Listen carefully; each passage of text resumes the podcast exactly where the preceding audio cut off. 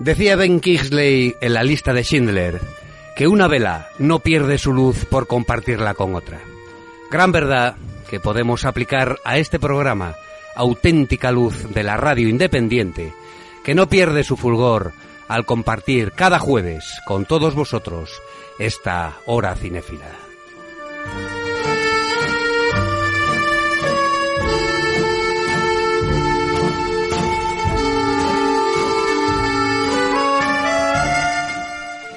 En la extensa nómina de colaboradores de cinómanos habituales, contamos con un nutrido grupo de analistas de aquellos cineastas que más les impactaron por una u otra razón. Carlos Díaz nos dio una lección histórica sobre Einstein y su acorazado Potemkin, y hoy hará lo propio con Roman Polanski y su última película, El oficial y el espía.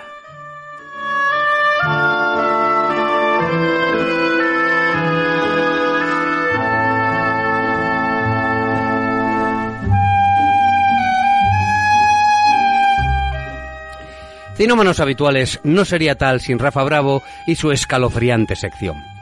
Ya está en los estudios de APQ Radio preparado para meternos el miedo por la cabeza, como se suele decir. O quizá continúe esa huida del encasillamiento que anunció hace un par de programas. Enseguida lo veremos.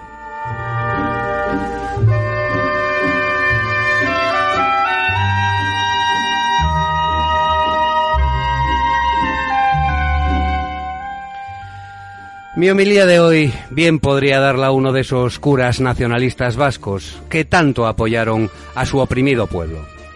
Sin embargo, yo pasaré olímpicamente de politiqueo cuando hable de tres series que tienen un, un común denominador, el terrorismo de ETA.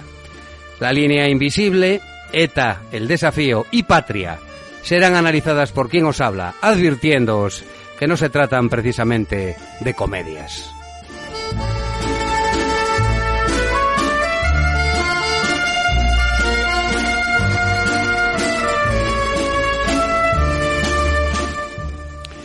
Los estrenos y recomendaciones tendrán, como los toros, si el tiempo no lo impide, una parte importante del cinómanos habituales de hoy, como siempre.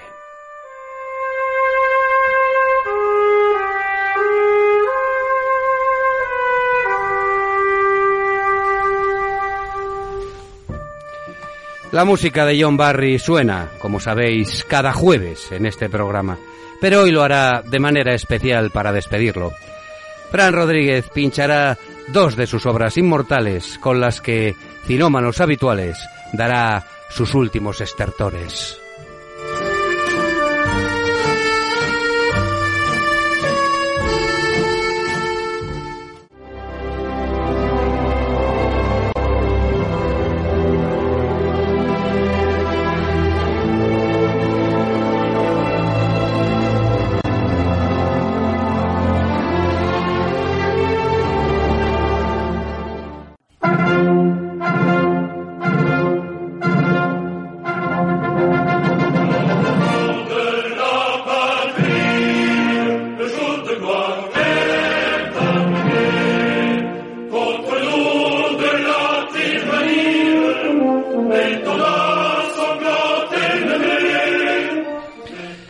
Como anunciábamos en el sumario, tenemos en los estudios de APQ Radio a nuestro revisionista de cine clásico.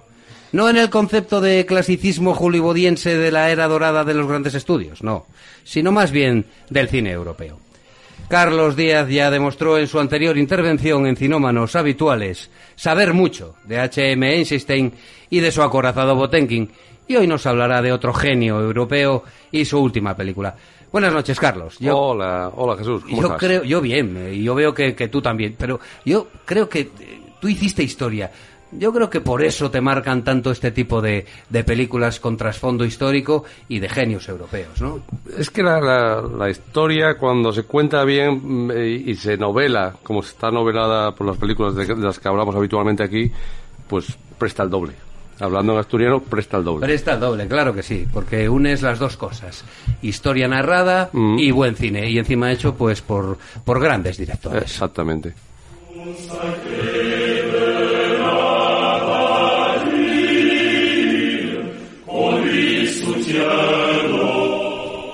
Mira, eh, hoy vamos a hablar de, de la última de Polanski. ¿eh? Si te suena la última, el oficial y el espía. Título en español, Jacques en título original en francés. En francés y en, en inglés, que igual Rafa lo sabe, en inglés es un spy, un official, ¿no? Ah, un sí. oficial, un espía. Ah, sí. No sé por qué cambian el artículo. Bueno, habla la historia del caso, el famosísimo caso Dreyfus, ¿eh? que movió toda la, la Tercera República Francesa. Ellos habían perdido en 1870, habían perdido la guerra franco-prusiana, perdieron los territorios de Alsacia y Lorena. Lorena, sí, señor. Exactamente. Alsacia tiene su interés porque el capitán Dreyfus era un alsaciano y encima de origen judío. No, de origen judío no, judío. Judío. Judío. ¿eh? Profe- profesaba la, la religión ju- judía y era un, ¿cómo se llama? Un aristócrata eh, militar. ¿eh? Con su dinero había comprado el acceso a la academia y había sido el único judío que había entrado en, la, en el Estado Mayor, como capitán de la artillería Sí. y eso. La historia desarrolla, se desarrolla unos años después de, la, de esta guerra franco-prusiana y se desarrolla en 1894 cuando es falsamente acusado de traición en un juicio pantomina, pantomima ¿eh? que se cuenta perfectamente en la película de, de Polanski. Sí, sí, la película, a ver, otra cosa no, pero está muy, muy bien documentada. Bueno, aparte que hubo muchas versiones, luego hablaremos un poco de ellas, pero lo que está efectivamente es muy, muy, muy basada, pues, pues en, el relato de Milsola, ¿no? Que fue. Sí, es el rato de Misola y aparte eh, está muy bien hecha eh, cronológicamente. Los episodios ocurren en su momento, en la encarcelación de, de Dreyfus, la encarcelación de, de Picard, el juicio a Emily Sola y otra cosa que no se nos puede pasar es las caracterizaciones. Muy buenas, Buenísimas. muy buenas. Buenísimas.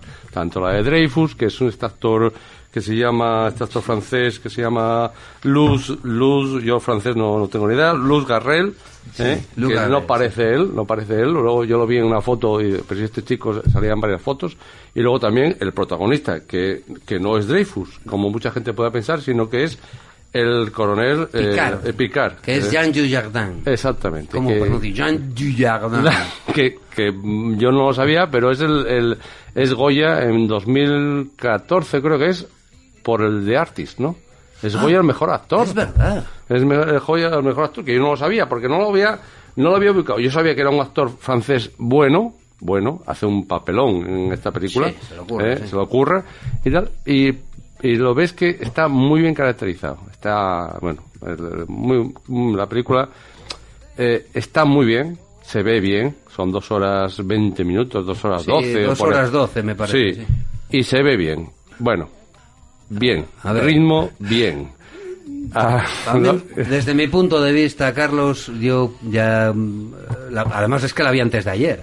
Eh, le falta un poco de energía. Sí. Es decir, es un Sí, sí. poco eh, tironera luego los cambios entre pues las fases que comentabas que están bien documentadas, las fases de las cronológicas de la película. Yo creo que eh, pasan sin pena ni gloria, es decir, una, otra, otra, otra, pero no están lo suficientemente, desde mi punto de vista, encadenadas. Parece un sacrilegio hablar así de una película de Polanski que, que ya sabes que es un Sí, genio europeo hmm. y que además está muy bien considerado en los festivales de cine Sí, europeos. sí, pero, pero tiene también algún bodrio. ¿Cómo? es muy interesante. ¿eh? Tiene, algunos de las comedias muy ligeras y eso, hasta ellos eh, sitios taquilleros muy poco recomendables. En este caso es una película recomendable. Vamos Sí, a sí. recomendarla 100%, pero bueno, tiene un final así como como un transcurrir muy fluido, muy eso, entonces acaba igual que no tiene, no tiene, le falta un poquitín de, de ser, como es un thriller, porque es un thriller histórico, Sí, es un thriller, sí,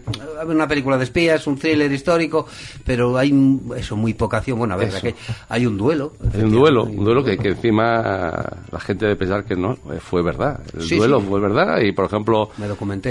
eh, hay una cosa que no queda muy aclarada en cuando, bueno, no voy, no voy a hacer, ¿cómo se llama? Adelanto, Spoilers. spoiler, yo no me gustan las palabras inglesas, Ni a mí tampoco. bueno, bueno, no voy a hacer adelanto de la película, Vale, pero vale. cuando hieren al, al abogado de Emily Zola en, la- en, el, en el juicio, lo hieren y, no- y parece como la película como si muriera. No, no, el abogado a la semana está otra vez en el juicio. En el juicio. Bien, eh, es una es, es- cosas que así que ves que son relevantes realmente ocurrieron.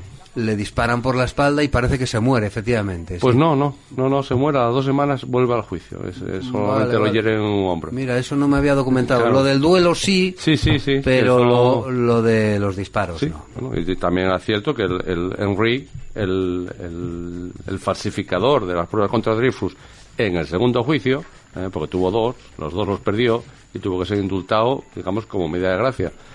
Pero el- eso sí que también se, se suicidó en la cárcel con una navaja de afeitar. También es cierto. No, no. eh, históricamente, mm, chapó, 10, y eso. Ambientada, un 10, trajes, un 10, es- eso. Pero le falta algo, le falta algo. Incluso le falta un poco de música. ¿eh? Bien Sí, también. Le falta un poco de música, le falta. eh, eso, luego ves que, que- que él sabe hacer cine, Polanski sabe hacer cine, sabe hacer cine, tiene un- unos claroscuros, tiene un- unas cosas, unos traveling, bueno, que te voy a contar yo de técnica de cine, que yo no, no tengo mucha idea, pero ves que él no se equivoca nada en, eso, está muy bien documentada y bien trabajada. Y bien trabajada. Vamos a ver, este tío es un profesional, tiene 87 años y, y como dije antes, está siempre muy bien considerado en los festivales prestigiosos eh, europeos, ¿no? Él es Dios en la Sí, sí, sí. en Europa.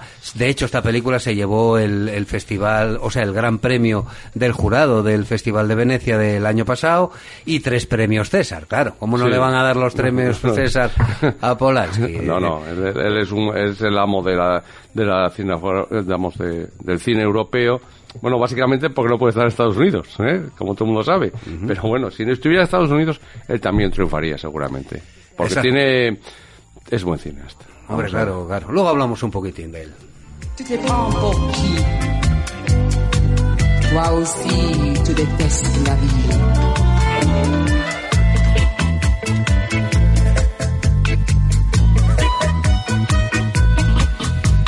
Esto que suena de fondo es, eh, pues, eh, una de las eh, míticas canciones que salen en Frenético, cantada por, Grace, Ah, por ah. Grace Jones. Sí, sí, sí. Eh, eh, Esta mujer tan, bueno, pues tan especial, esa modelo tan alta. Polifacética. Muy polifacética que Que encima... es un- sale en Conan el Bárbaro. Sí, ¿Eh. Rafa? Sí, sale... Sí. Eh, yo, eh, la película, estás hablando de la primera, ¿no? Si no me Sí, equivoco, sí, la, ¿no? la original de Yo- Arnold Schwarzenegger. De esa película la tengo vista no por mi cuenta, porque yo no soy, la verdad que tengo que decir que de las películas siempre digo lo mismo, pero de las películas antiguas no es precisamente que yo sea muy muy fanático de esto de ver el cine de TCM y todo este tema que Antigua, será del 80. Sí, hombre, bueno, Sí, a ver, escúchame. Del Me- 82, me Pero me estás, Sí, sí. pero quiero decir, eh, me, re- me refiero, si he visto películas de, de los años 80 y demás, bueno, eh, si, si te, me voy más bien al tema de Regreso al Futuro y este, Ya, este ya, tipo ya. de cosas. Pero por ejemplo, la de Conan la veía mucho porque a mi abuelo le gustaba mucho esa película, entonces sí la tengo vista varias veces. Ah. Y la verdad que está muy bien. Yo creo que en general Schwarzenegger lo hace muy bien en, en- en la mayoría de las películas. A mí me- Sí, pero ¿sabes por qué? A, a mí Por- me gusta bastante. Porque no habla. Habla poco, sí, Ah, habla poco. No, no, pero, pero hay que reconocer, hay que reconocer que el, el tío es un Madelman, pero, Sí, hombre. pero Madelman con- con- el, el- el capullo da igual la película que salga que hizo dinero, eh, las cosas como son. se, hombre. se hizo dinero con el cine de él. Tanto que al final llegó a gobernador, que ahí no llega sin dinero, tío, gobernador No, de no sé qué fue de la hora. No sé qué fue de la hora. Pues tiene una frutería, me parece, ¿no? Seguramente. O- Yo ahora creo que sí, puede ahora con la tiene cerrada. Bueno, venga, vamos a seguir un seguir, Carlos, sí, sí. Con, con, lo, con, con Polanski, con la película, con... ¿Qué más nos puedes decir de su obra? ¿Qué opinas de, bueno, pues de las películas que hizo? Bueno, aquí como como como, las, como los grandes éxitos de Polaski, eh, el pianista. Ah, bueno, por supuesto. El pianista que es un peliculón, es un peliculón, eh, eh, varios Oscars, eh, y eso, él siempre tiene algo de autobiográfico. Él es judío también, es de origen judío, es, es- aunque es, es nacido, Nacido en Fra- Francia. en París, pero él es de origen eh, polaco. Sí, eh, además, él le persiguió la mala suerte porque él se marchó de, de París con el clima plebérico de la Segunda Guerra Mundial, se fue a Polonia y en Polonia eh, eh, él fue para Mauthausen y la madre murió en Auschwitz. Entonces, eh, bueno, pues él le marcó mucho eso y en el pianista, pianista ya se ve. Y aquí vuelve a, tra- a tratar otra vez la persecución antisemita que hubo en Europa en los últimos eh, años del siglo XIX y los principios del XX. ¿eh? Ah, En Francia no llegó a ser un, un, digamos, un, provocar un holocausto judío como fue la Alemania nazi, pero el antisemitismo, que por ejemplo en España no había, porque ya los, ya los hemos echado hace unos siglos. Los reyes católicos los echaron en el... Habíamos empezado mucho 16, antes, Sí, sí. pues entonces, bueno, pues no teníamos el problema. Pero Judi- este, Polanski siempre siempre deja algo de, de- su impronta en las películas. Y en este caso también habla algo de, de- del tema. Y, y sobre todo habla de la, de la, mm, ¿cómo se llama? De la injusticia más absoluta que se comete sobre el capitán Dreyfus.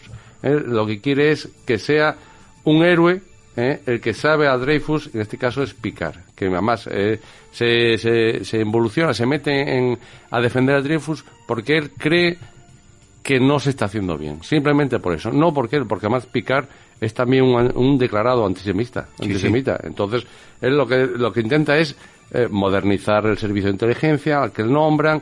Entonces, por eso va eh, en esa película. Pero la- la- lo que hay que sacar de, de conclusión de esto es el- el- la defensa que hace Polanski del que está indefenso. Sí, hombre, él evidentemente lo que intenta es, aparte de que es un compatriota judío, bueno, fue una aberración como, como lo que decías antes, Carlos, el paripé del juicio, ¿no? Y, los ojo, dos, los dos juicios, los pero, dos juicios, pero el, primero, El el, primer- pri- el primero era, es- Además, más- tuviste en lo que se basaba, ¿no? En, Sí, en unos trozos de, Sí, de sí, papel rotos y vueltos a pegar, que encima es que las falsificaciones estaban hechas de manera chambona, ¿no? Muy- Muy, muy, muy malas. tío. Y tragaron, quiero decir, porque eso ya estaba No, todo preparado. Lo mejor fue el perito grafólogo. Oh, madre mía. El perito grafólogo tiene una cosa eh, que no era, no era perito grafólogo. Lo, lo nombraron el Consejo de Guerra, lo nombró porque, porque era uno que pasaba por ahí, un enterado. Entonces, él lo que descubrió, habló de una, una teoría de la autofalsificación. Ah, que él mismo se falsificaba la letra para que los demás no la reconocieran. Sí, eso lo dijo en el juicio. Es que Eh, tiene, eh, tiene, tiene bemoles Sí, la sí. cosa. Es que si se parece, no se parece. En este caso es porque él se auto, autofalsificaba. Vale, que hizo la letra distinta para que no supieran que era él. Exactamente, palabra. sí, sí, pero, Hablando rápido. pero realmente no era la de él. Entonces no se sabía claramente, entonces era un grafólogo de mucho, de No, a mí mucho la película, empaque, la ¿eh? película del pianista me pareció brutal, ¿eh? La Sí, verdad que, sí, que el pianista, es- si no- igual estoy metiendo la pata, pero es la de Adrien Brody, ¿no? Sí. Sí, Adrian Brody, sí, no, Adrian no metas la pata para nada. Brutal, No, no, brutal, no. Brutal. Eso- no, la verdad que ese, ese, en esa, en esa línea de películas, vamos a decir, de, de- el- bueno, el pianista, lo de la, lo de Schindler y todo esta, todo este tema, a mí es, esa película me parece brutal. No soy muy de cine bélico, porque no soy muy de cine bélico, No, ya sabemos de qué cine. pero que no solo soy de eso, Ya. estamos siempre con lo mismo. Estamos encasillando Estamos a siempre con lo mismo. que no, hombre, que no, No, que no. no, No, pero tengo que reconocer, me gusta, me gusta un poco de todo. Eh, Es más, eh, eh, veo, sobre todo me gustan el tema de la historia siempre desde chaval, en, Sí. típico en el instituto y demás, siempre me gustó un montón. Yo creo que fue, aparte de la biología que me gustaba mucho, yo creo que la historia era lo que más, lo que más me entretenía, vamos a decir, escuchándolo, porque siempre me gustó mucho.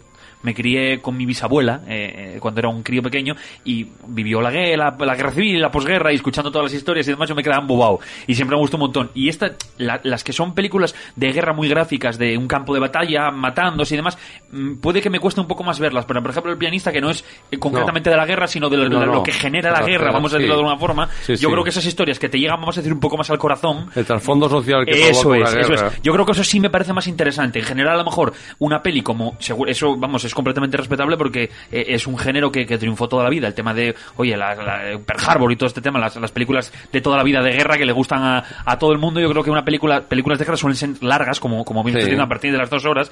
Creo que tienes que disfrutar de las películas para poder verlas en condiciones. Mm. Yo me, me parecen interesantes, pero, oye, como hay, hay un, un- un género para todo el mundo. Y no es lo mío, pero esta, este tipo, como hablamos del pianista, yo creo que Pianista. son. Pianista- Me parece, me parece brutal. Yo brutal creo que es su mejor, su mejor película. Sí, sí, bueno, a ver, tenemos La Semilla del Diablo, tenemos Tess, eh, el baile de los vampiros. El baile de los vampiros, que es una comedita, bueno, Comedita con la guapísima mujer de eh, Polanski. Manuel Siñar. No, Sharon- Sharon ah, Tate. Sharon Tate, que es verdad que fue su mujer Sharon Tate. hasta que nuestro Hasta amigo Charles Manson le dio matarile. que si no no visteis la última de Sí, Tarantino, de Tarantino va un poco también de- sí. va un poco de eso de la casa donde matan a Sharon Tate sale la guapísima no sé qué actriz No me que acuerdo ahora- cómo se llama, sí, Esta pero- que, que estar rubia tan guapísima Sí, sí, ahora sale, hace de Sharon Tate Sharon Tate era un bellezón de la época Sí, señor. bellezón. Yo, bueno, volviendo un poco al tema de la película y de, y de, bueno, y si quieres hablar un poco de la obra de Polanski, ¿no? Eh, tiene muchas buenas películas, otras, ya lo dijiste, no tan Sí, buenas. sí, no tan buenas, Yo sí. destacaría, mm, a mi gusto, ¿eh? a ver qué opináis vosotros, pues la del escritor, la que comentabas antes junto con Rafa, la del pianista, y La muerte y la doncella. eh, a mí me gustó muchísimo también. No sé si sabes. No, no, no, La, muerte y la, doncella, es, son, son tres tíos. Y es eh, Ben Kisley, ella es eh, la de Alien, que es eh, Sigourney Weaver. Sigourney Weaver, sí, sí, sí, sí. Y Sí, sí, que es una de las películas de las últimas, pero no, mira, no la conozco. Bueno, esta es del Sinceramente. 2000 o por ahí. Bueno, pues Sí. es, un, es, bueno, es una obra de teatro básicamente. Está ambientada en una casa en la que, bueno, pasan una serie de cosas. Si no la visteis no la voy a, a comentar. Pero bueno, es tipo La Huella. Una película, bueno, pues con sorpresas, con muy pocos actores y, y está, bueno, pues muy, muy bien contada, como, como sabe hacerlo Polanski. Sí, sí, Polanski cuenta bien las cosas. ¿Y la del escritor? ¿Qué opináis del escritor? Esa, esa fue de las primeras, ¿no? La- no fue la, No, no, la del escritor es... la eh, con la que recibe- ganó el primer premio cuando estaba todavía en Polonia y la presentó como eh, ganó fue premio de, de, de, de- de- de- no, tengo aquí no, yo creo que dices es 2000 y algo, ¿no? Sí, sí, Sí. es de 2000 y poco, sí, Sí. Mm. 2008 por ahí. Luego lo mire, bueno, habrá que mirarlo. Es que esto es lo que tiene el directo, tío, que como Claro. ¿no? tenemos que andar mirando. eh, Pero aquí no merendamos como un sálvame, es el problema que tenemos. Si alguien quiere mandarnos unos donos, unos croissants o algo, está, está bienvenido, ¿eh? Bueno, Carlos, ¿qué más nos cuentas de Polanski? no, bueno, yo, yo venía muy preparado de, de- sobre el tema de, de, de la De película. Yacuz. Yacuz, en español el, el oficial, El oficial y el espía. Y el espía, ¿no? Bueno, nada, el- lo bien que está hecho, los, los juicios, eh, está muy bien eso. Eh, el actor principal, como dices que se, ¿cómo se llama? Jean Jean Dujardin. Dujardin. Jean Dujardin. Bueno, Este Jean Juan, de- de Juan del Jardín. Juan del Jardín, sí señor, Juan de parte del jardín, porque los franceses le meten a todo artículos partitivos.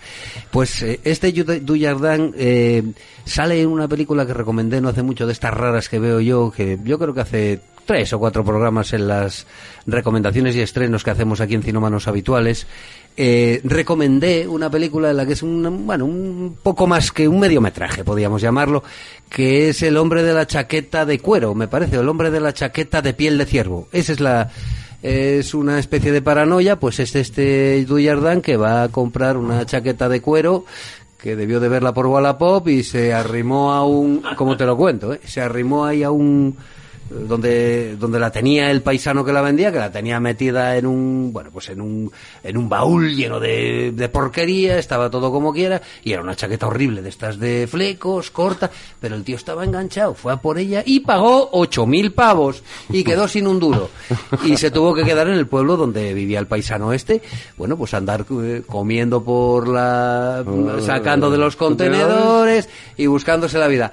El hombre de la chaqueta de piel de ciervo. Anda. Es Dujardin y es una película que no deja indiferente a nadie. Ah, Yo la vi, tiene un final, pero bueno, es una especie de paranoia. Yo es que un ¿Qué es yo- del rollo de cara te muerte en Torremolinos? No, no, esto no, es no, no, es- no, no es eso. es No. que lo que estás contando ahora mismo, Ya. que un fulano se gaste todo el dinero para comprar una No. chaqueta que luego coma de la basura, esto, es como... esto es un poco más surrealista que, que el Torremolinos, pero pero bueno, tiene tiene su historia. Dices, eh, Más surrealista que ¿cómo- Torremolinos, no creo. ¿Qué movida hay aquí, no? Quiero decir No creo que sea más surrealista. Y, y bueno, y salen, salen también un par de actrices muy conocidas francesas, que, bueno, pues ganadoras de, de premios César, ¿no? Y está mm, dirigida pues con cámara a la mano, hecha con 40 duros, y, y vamos, a mí es una película que, además este tío a mí me gusta mucho, el Sí, es, es- Dujardin, eh, este... está muy, aquí está bien, bien acompañado, ¿eh? Los, los, Emmanuel los- Signer, sale Signer, la como- mujer. Como, la amante eh, que, que tiene el, el, capi- el coronel Picard. Sí, señor. Eh, luego salen, eh, bueno, pues secundarios como, como Dreyfus, como, como el, el, el, el grafólogo, que es Alfon, que es eh, Mathieu Amaric, eh, que es eh, el famoso grafólogo Bertillon, luego los abogados de tanto de Zola como de, de Dreyfus son grandes actores franceses, y no, no, la película... O sea, en general a los dos os gusta el cine francés. No, es que esto no Yo es es un que no soy cine muy fanático del cine francés. No es un Vamos, cine francés. Estoy esperando a que venga un amigo mío, a ver si escucha esto, porque dice que siempre escucha cinómanos habituales. Esperemos que estés ahí detrás. Él como tantos miles de personas. Él como tantos otros miles, tienes razón, Rafa. Yo creo que eh, Sergio, Sergio que es belga, pero que está muy enterado de la cultura francesa y sobre todo del cine francés, quedó en venir cuando pueda a hablarnos del cine francés. El cine francés es un cine muy rico y es un cine mm, que estamos equivocados porque siempre estamos pensando, pues eso, el tipo de la chaqueta de piel de ciervo, las paranoias de Godard, que a mí también me gustan, o pero tiene un cine negro de Gamán, de Sí, es bueno. A mí me, Pero y me gusta el, buenísimo. el humor. El humor me gusta. A mí es raro, pero... pues a mí la comedia francesa. No, pues no, te digo una cosa. Hay un tío que todas las películas que vi de él me gustaron y se llama Danny Bone. Ah, sí, oh, Danny Bond. Me gustan Boone. todas las películas que vi de este tío, Sí. todas, los mis vecinos del norte y todas estas películas. Eh, y y Supercondriaco tiene otra, si no me equivoco, que Sí. también es de risa muy buena. Y la última que vi francesa, que la vi en el cine precisamente, es una que ahora mismo no me sé el título exactamente, pero te voy a decir exactamente que es una Full Monty a la francesa. Es idéntica a Full Monty, pero en vez de ser bailando, eran unos tíos jubiletas, no sé si en jubiletas o no, al paro. Era uno- una serie de amigos que estaban al paro y se metían a hacer natación sincronizada. Sí, sí, Y sí, esa, eh, fue- el último una- baile se llama sí. como de esto de Michael Ah, Jordan o algo, algo así. Decir, eh, pero, algo así. Pues a mí ese tipo de comedia como la de la del negro que pasea al Ah, minusválido... Invencible, intocable, intocable. In- intocable. ¿No te gustó Intocable? No me gustó. Pues a mí me parece un peliculón, A macho. mí tampoco creo ¿No te gustó? No, no, No mucho, no, no, no, no, no, no, no, vamos, la Pues- película... pues a mí me eh, gustó. la- ve- mm, voy a ser muy arriesgado. Dale, dale, ¿Puedo dale. ser arriesgado? Por supuesto, hombre, estás en tu casa. Un telefilm de Antena 3 por la tarde. Yo me duermo con Pearl Harbor. Te lo tiro. Yo me duermo. O sea, Lo sí. siento mucho.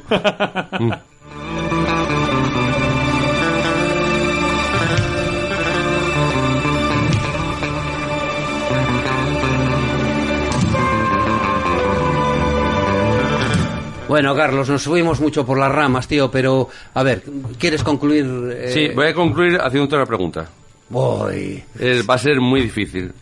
Hace un cameo eh, Polanski en la película. Bueno, ¿En no- dónde sale? Eh, no es exactamente un cameo porque no habla, pero... No habla, no, no habla. Bueno, no sabe. Pero- es, es una aparición, una aparición Sí, como. Hitchcock, Exactamente. Una- En un cóctel. en un cóctel Vale, y están, tocando ahí Eh, un concierto eh. y la cámara hace un traveling sobre el público y sobre la gente que está allí de pie viéndolo y está el que además para 87 años que tiene está muy bien, tiene todo el pelo, un cabezón, debe medir unos Bueno. 50 como mucho, Eso básicamente es porque está con una mujer de 40 años más joven que él. Pues Emanuel Siñer es del 68, tiene 52 años. Fíjate. Y bueno, era una mujer de bandera, ya no está como estaba evidentemente, pero yo la recuerdo en Lunas de Hiel eh, con Peter Coyote y con Hugh Grant haciendo aquellos... Otra película de Polanski. de otra película de Polanski, claro, es que él siempre saca a su a su mujer Hmm. y, y- haciendo pues aquellos aquellos bailes pues cuando se desnuda y le pone todo encima. Bueno, sube un poco la Vamos música. a cambiar tema.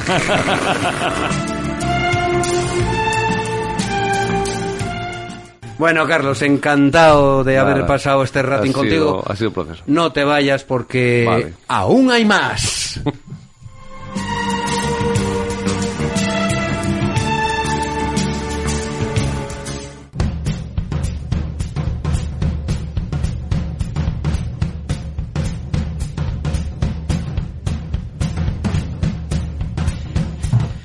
Bueno, Rafa Bravo viene negro, pero viene negro por aquello del Viernes Negro o Black Friday.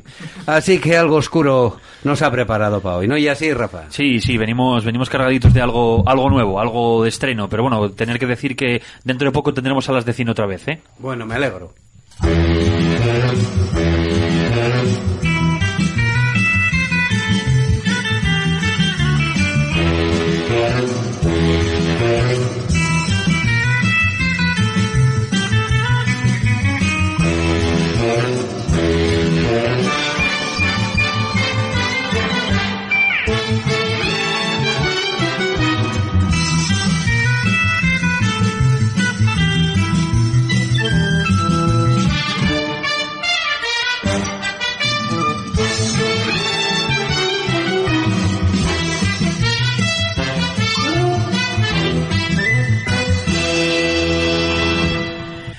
Al fin HBO estrena, tras estupendas críticas después de su pase por Sitges, el primer episodio de 30 monedas.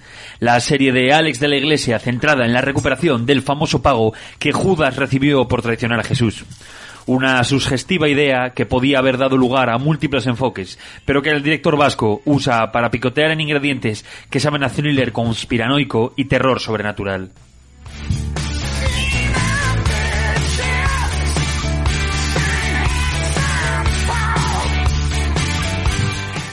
Sin olvidar, como no podía ser de otro modo, unas gotas de sátira social bruta, aunque en menor cantidad que en otras ocasiones, yo creo, ¿eh? en mi opinión. El resultado quizás por el formato seriado, por el exceso de personajes y de tramas que se entrecruzan, tiene unos cuantos altibajos de ritmo y tono, que hacen que algunos episodios sean muy superiores a otros. Paradójica o significativamente, el primero de ellos es el que más padece estos problemas, y es el que vamos a comentar un poco te sugerimos que si, como a mí, no te parece un arranque de aventura del todo redondo, que insistas en capítulos sucesivos.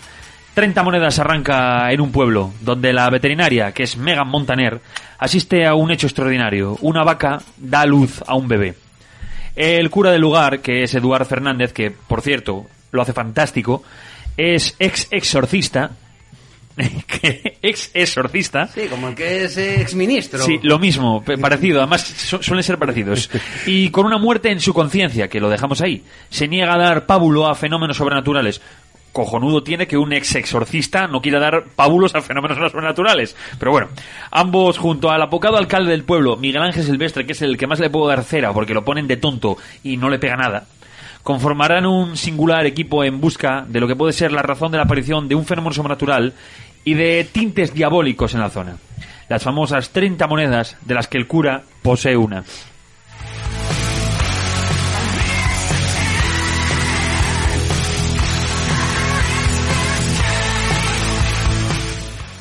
Sin duda es en este concepto básico donde están los hallazgos de la serie, que como en todas las películas de la Iglesia, funcionan estupendamente sobre el papel.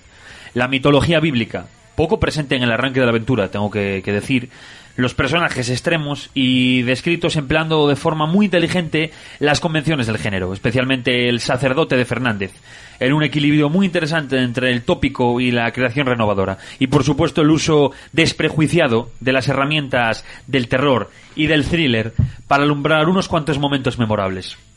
De momento lo que tenemos es un arranque de la serie donde de la iglesia parece tener mucho que contar y muy poco tiempo para hacerlo. Algo decididamente extraño teniendo en cuenta que la duración de este primer episodio algo más de 80 minutos. Es más breve que lo de un largometraje, pero es más larga que la de un episodio de una serie al uso, evidentemente.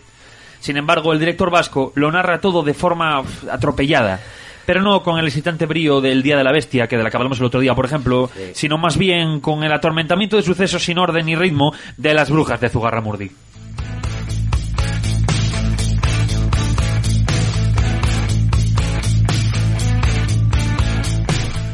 La sensación, de hecho, es de que han caído subtramas o escenas de transmisión en la, en la sala de montaje, dando como resultado personajes que están de forma casi simultánea en varios sitios, que adquieren conocimientos salidos de la nada. O sea, de repente, eh, antes no sabías qué eras y ahora sabes eh, brujería, vamos a decir. Y que se escabullen por rincones en el que el espectador no conocía previamente. El amargo resultado es la sensación de estar presenciando una, una una narrativa tramposa y poco cuidada.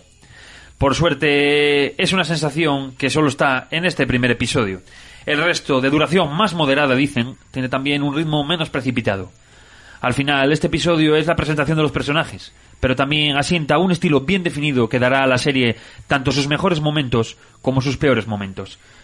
Eh, bueno, es un arranque agridulce, pero prometedor en mi opinión para una serie que, eso sí que es indiscutible, se prevé como unas mejores series del año. Bueno, eso también creo yo, pero claro, una cada domingo, yo es que no me voy a poner como tú, Rafa. Yo voy a esperar a que estén por lo menos... ¿Cuántos son cuántos episodios? Son ocho episodios. Pues por, Eh, por lo mínimo cuando estén cuatro o cinco. El tema es que... eh, Eso es un eh, secuestro comercial. Claro. Desgraciadamente, a día de hoy, a día de hoy, eso, eso de sacar serie, o sea, capítulo a capítulo, triunfó con varias series. Es decir, yo me estoy viendo ahora mismo, aparte de 30 monedas, otra serie más que es todos los viernes, que en este caso es Mandalorian, que está en Eh, Disney vale, Plus. vale. También es todos los viernes. Entonces llega un momento en el que dices, vale, me voy a coger la plataforma, voy a pagar un mes y me veo la serie. Una mierda, no vale. Claro, claro. No vale, te están manteniendo durante Eh, meses lo que pagando la Carlos, plataforma. lo que dice Carlos. Entonces, claro, evidentemente llega un momento en el que yo, o sea, lo digo desde aquí, evidentemente muchas veces te obligan a descargar cosas, es evidente. Pero tengo que reconocer que llegó un momento en el que hace tiempo, cuando era más chaval, descargaba. Eso era obvio del emule, el Ares, empezabas a bajar como un puto animal, hablando mal y pronto. Y llegó un momento en el que se me, se me destropearon varios discos duros de varios terabytes, perdiendo mucha información. Y llegó un momento en el que prefiero pag- pagar 7 euros al mes y despreocuparme de andar bajando cosas. Y en el caso de, H de 30 monedas, yo no tenía HBO, no lo tenía. Y dije, va, voy a. Voy a, a cogerlo, voy a cogerlo. Tengo siete días gratis. A una mala pago un mes, me veo la serie y ¿Qué va? Santas Pascuas. Y cuando veo la primera y pone un capítulo cada domingo, digo, no me Eh, los cojones de la iglesia, no me toque los huevos. ¿Entiendes? ver, estamos Y- pero bueno, aproveché de- para ver una de las que nos va a hablar después Jesús y bueno, eh, hay varias cosas interesantes dentro de HBO. No es mucho mi plataforma porque no, no me interesa gran cosa, pero tengo que reconocer que cada una tiene su, su poquito que picotear. Claro que Entonces, sí. bueno, ya de pagar, por lo menos disfrutar un poco. Netflix, Netflix, el Prime, HBO, Disney, bueno, Yo tengo AM, AMC. AMC. eh, Yo tengo eso de momento. Yo tengo un amigo que paga Peacock. Bueno, tengo un amigo que paga una plataforma que se llama Peacock, que es como de mi microseries, que duran series que duran 10 minutos. Son mini capítulos que acaban de estrenar Salvados por la Campana otra vez. Madre mía. o sea, Salvados por la Campana otra vez. Y, y Curro Jiménez, seguramente Eh, también. puedes, eh, escucha, te estás riendo, pero hay una plataforma que se paga que se llama Sí. Flixolé. Flixolé, claro. Flixolé, tienes de todo. Claro que sí, tienes Verano Azul, que creo que al final muere Chanquete. Tienes de todo. Eso dicen.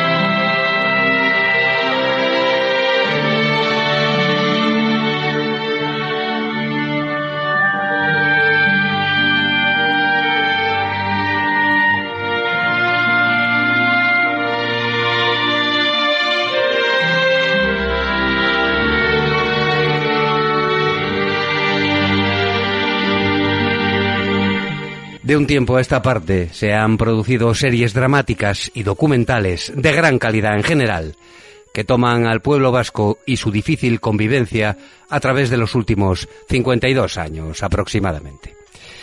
Me refiero, por supuesto, a tres series estupendas que se han estrenado en las empiternas plataformas de pago de las que acabamos de hablar y de las que el confinamiento voluntario barra obligado nos ha impedido escapar. Voy a empezar en el orden en que fui atiborrándome de etarras y picoletos casi sin descanso. El llamado conflicto vasco o vasco-español-francés, como debería llamarse, a mi modesto entender, está presente en las tres series de forma más o menos dramatizada, dependiendo de si hablamos de ficción, documental o dramatización de hechos reales. A este último capítulo pertenece La línea invisible de Mariano Barroso, un cineasta con muchos productos televisivos de gran nivel y películas tan notables como Los Lobos de Washington o Éxtasis con Javier Bardem y Federico Lupi. La línea invisible relata de forma concisa y creíble el inicio de la actividad armada de la banda terrorista ETA, centrándose en los primeros asesinatos y las circunstancias que los rodearon. Sin intentar humanizar a ninguno de los personajes, Barroso traza un buen thriller histórico, narrando con sobriedad los hechos y sin caer en monsergas, muy importante, ni politizaciones baratas.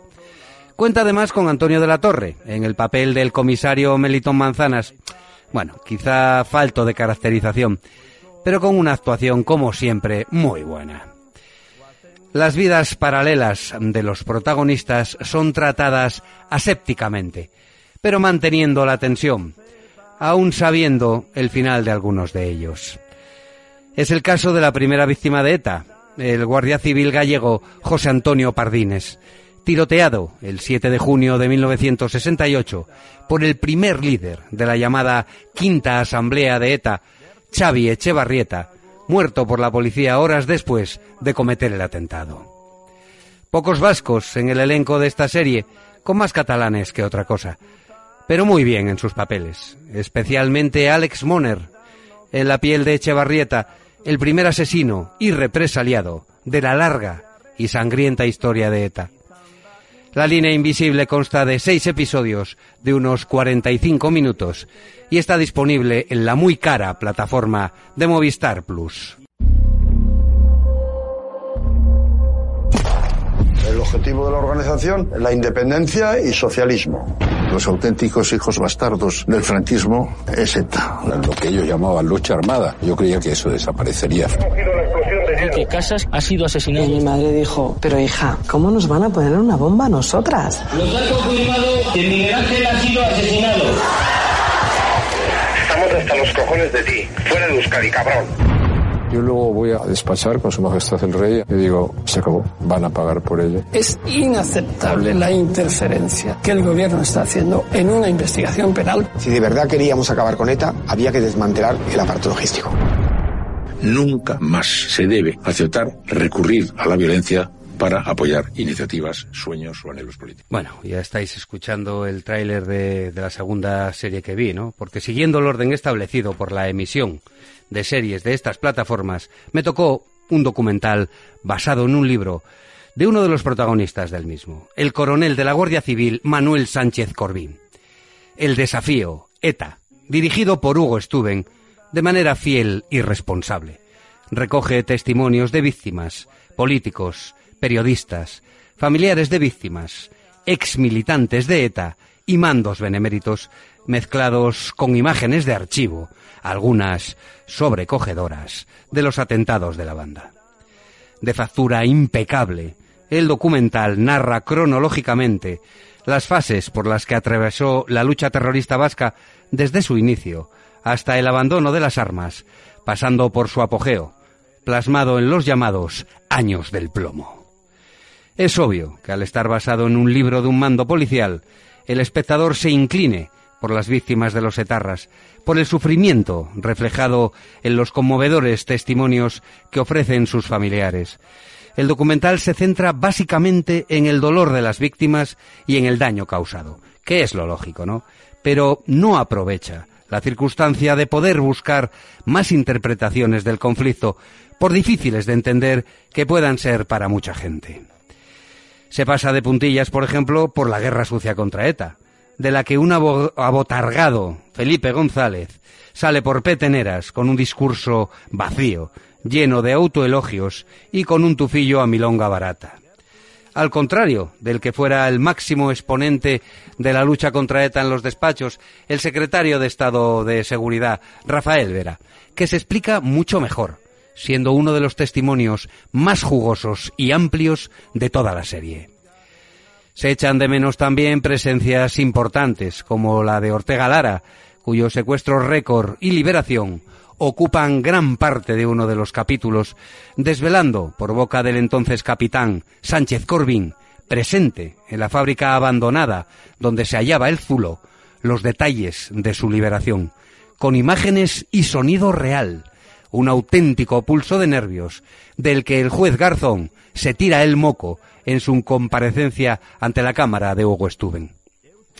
Con una puesta en escena extraordinaria y una fotografía magnífica, El desafío, ETA, es un documental dividido en ocho capítulos que considero imprescindibles para todos aquellos que quieran saber un poco más de la historia de este país nuestro, pero sobre todo para los jóvenes, que son a quienes les toca evitar que se vuelvan a producir 857 muertes por la sinrazón fanática. Podéis verla en la más barata de los streamings, en Amazon Prime, en capítulos de casi una hora de duración.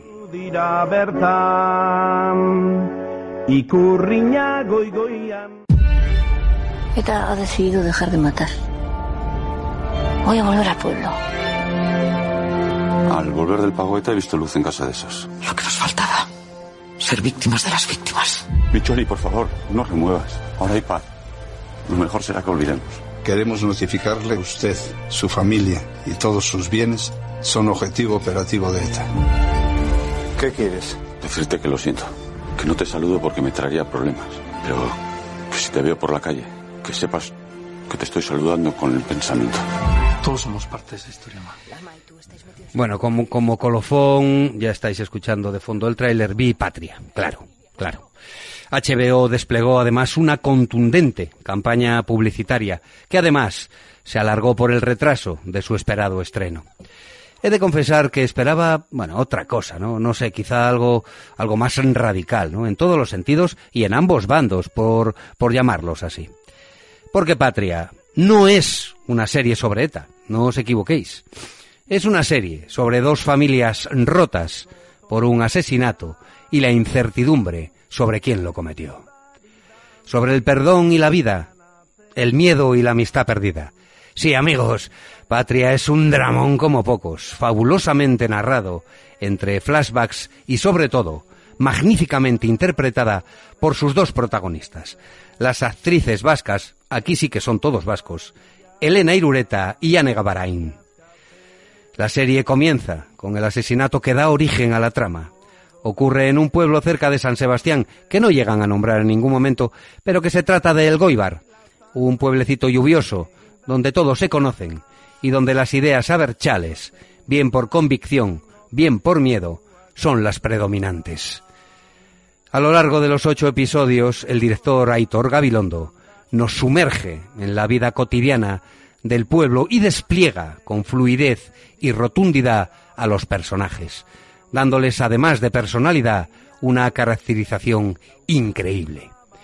Porque la serie, como ya os he comentado, salta en el tiempo en todos los capítulos y sus protagonistas sufren su paso y el drama que viven en sus carnes queda reflejado en una caracterización magistral. También está hecha que me lo creo todo, porque no debemos olvidar que está basada en la novela de Fernando Aramburu, es decir, que es ficción, aunque a mí no me lo parezca. Es auténtica en su desarrollo y en su mensaje, creo yo, porque obvia, en la medida de lo posible, el devaneo político, para centrarse en el drama familiar, esparcido por un pequeño pueblo vasco, reflejo, seguramente, de otros muchos. Para el recuerdo son los monólogos de la viuda hablando con su marido, sentada en la lápida de su tumba, contándole lo que pasa, como cuando estaban los dos vivos sentados a la mesa, con sorna vasca y humor campechano, aunque no salga el emérito. La conclusión que pude extraer al acabar de ver la serie es que el sufrimiento no entiende de bandos, que el perdón de los crímenes más execrables no solo es posible, sino necesario. Se puede perdonar, aunque no se pueda olvidar. Os recomiendo pasar buenos, malos ratos viendo Patria en HBO, la mejor serie española que recuerdo haber visto.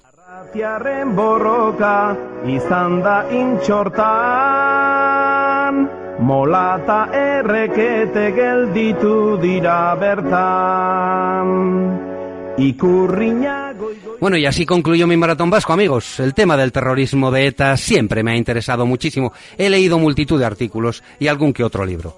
Es parte de la historia más negra de este país que me ha tocado vivir de adulto. Recuerdo, como seguramente recuerden también Carlos y un poco menos por la edad Rafa, pero yo recuerdo perfectamente los años del plomo, ¿eh? en los que los atentados eran casi diarios ¿eh?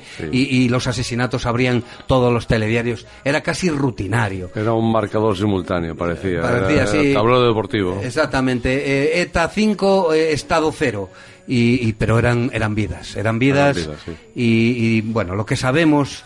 No sé eh, si sabéis, el último asesinato de ETA era José Manuel Priede, que era de Infiesto, natural de Infiesto. No lo sabía, ¿no? Priede. Priede es un pueblo de Infiesto y él se apellidaba Priede. Era Priede, concejal en un pueblo en San Sebastián. Había migrado de muy, de muy pequeño ¿eh? y se había ido. Y el último asesino de- que asesinó a la banda terrorista ETA era asturiano de origen. Bueno, yo lo que veo es que eh, influyó tanto eh, en la historia de España que aún no sabemos del todo las consecuencias del terrorismo. eh, ya las veremos dentro de más años. Lo que sí sabemos es que el terrorismo y su represión solo causan dolor a corto plazo y vacío al largo.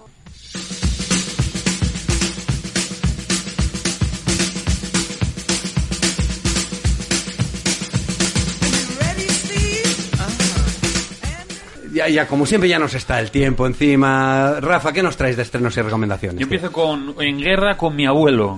Peter es un niño que se ve obligado a abandonar su habitación debido a que su abuelo, recientemente viudo, se traslada allí. De esta manera, el niño ve como la única opción para retomar su huerto es declarar la guerra a su abuelo. Tim Hill, que es bueno el, el- el director de esta última de Bob Esponja, hace películas para críos, dirigirá esta adaptación del libro infantil homónimo escrito por Robert Kimmel, que será protagonizada por abogado Robert De Niro, además de Lisa Daro y Tom J. Anstel.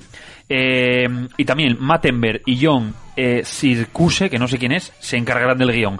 Yo creo que es recomendable para echarnos unas risas, la verdad.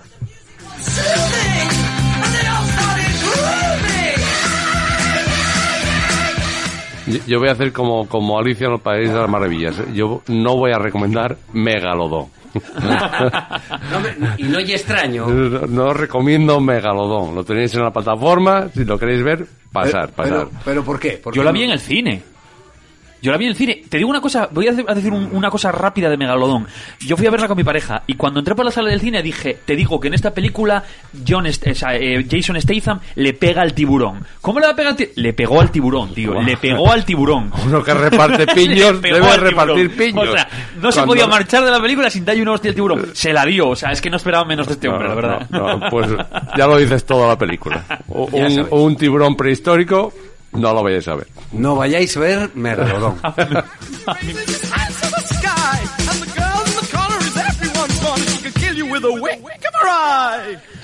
Yo voy con el verano que vivimos, que la vi, fue las veces, últimas veces que fui al cine la anunciaban mucho en que la iban a sacar y demás. En el año 1988, Isabel es una estudiante de periodismo que se ve obligada a realizar sus prácticas en el diario de un pequeño pueblo costero gallego. Al llegar, quiere ponerse manos a la obra lo antes posible y comenzar a investigar para así demostrar todo lo que ha aprendido y convertirse en una auténtica periodista.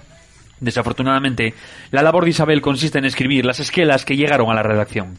A pesar de lo tediosa que parece ser la tarea, la joven descubre unas esquelas que, más que el anuncio de una muerte, parecen un mensaje de amor, siempre enviadas en la misma fecha y siempre dedicadas a una tal Lucía. Isabel decide entonces embarcarse en un viaje por descubrir qué hay detrás de esta curiosa historia. Así, la protagonista viajará a través de su investigación al verano de 1958 en Jerez de la Frontera. Allí, entre los viñedos, se fragó un triángulo amoroso formado por Lucía, su prometido Hernán y Gonzalo, un arquitecto amigo del futuro esposo de la protagonista que tiene la tarea de construir una bodega para la pareja. Esta película, basada en hechos reales, está dirigida por Carlos Sedes y protagonizada por Blanca Suárez, Javier Rey y Guiomar Puerta. No es mi estilo, pero puede que os guste, o no.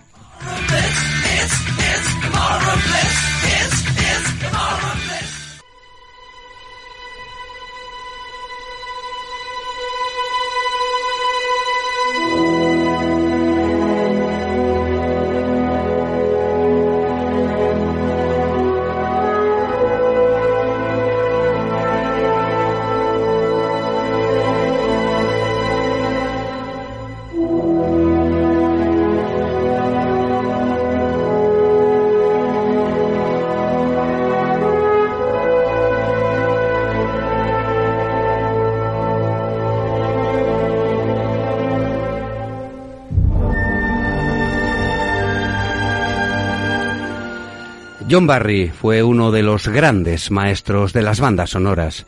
Suyas son las partituras de películas como Peggy Sue se casó, Cotton Club, Fuego en el cuerpo, Zulu o Proposición indecente, por citar solo unas pocas.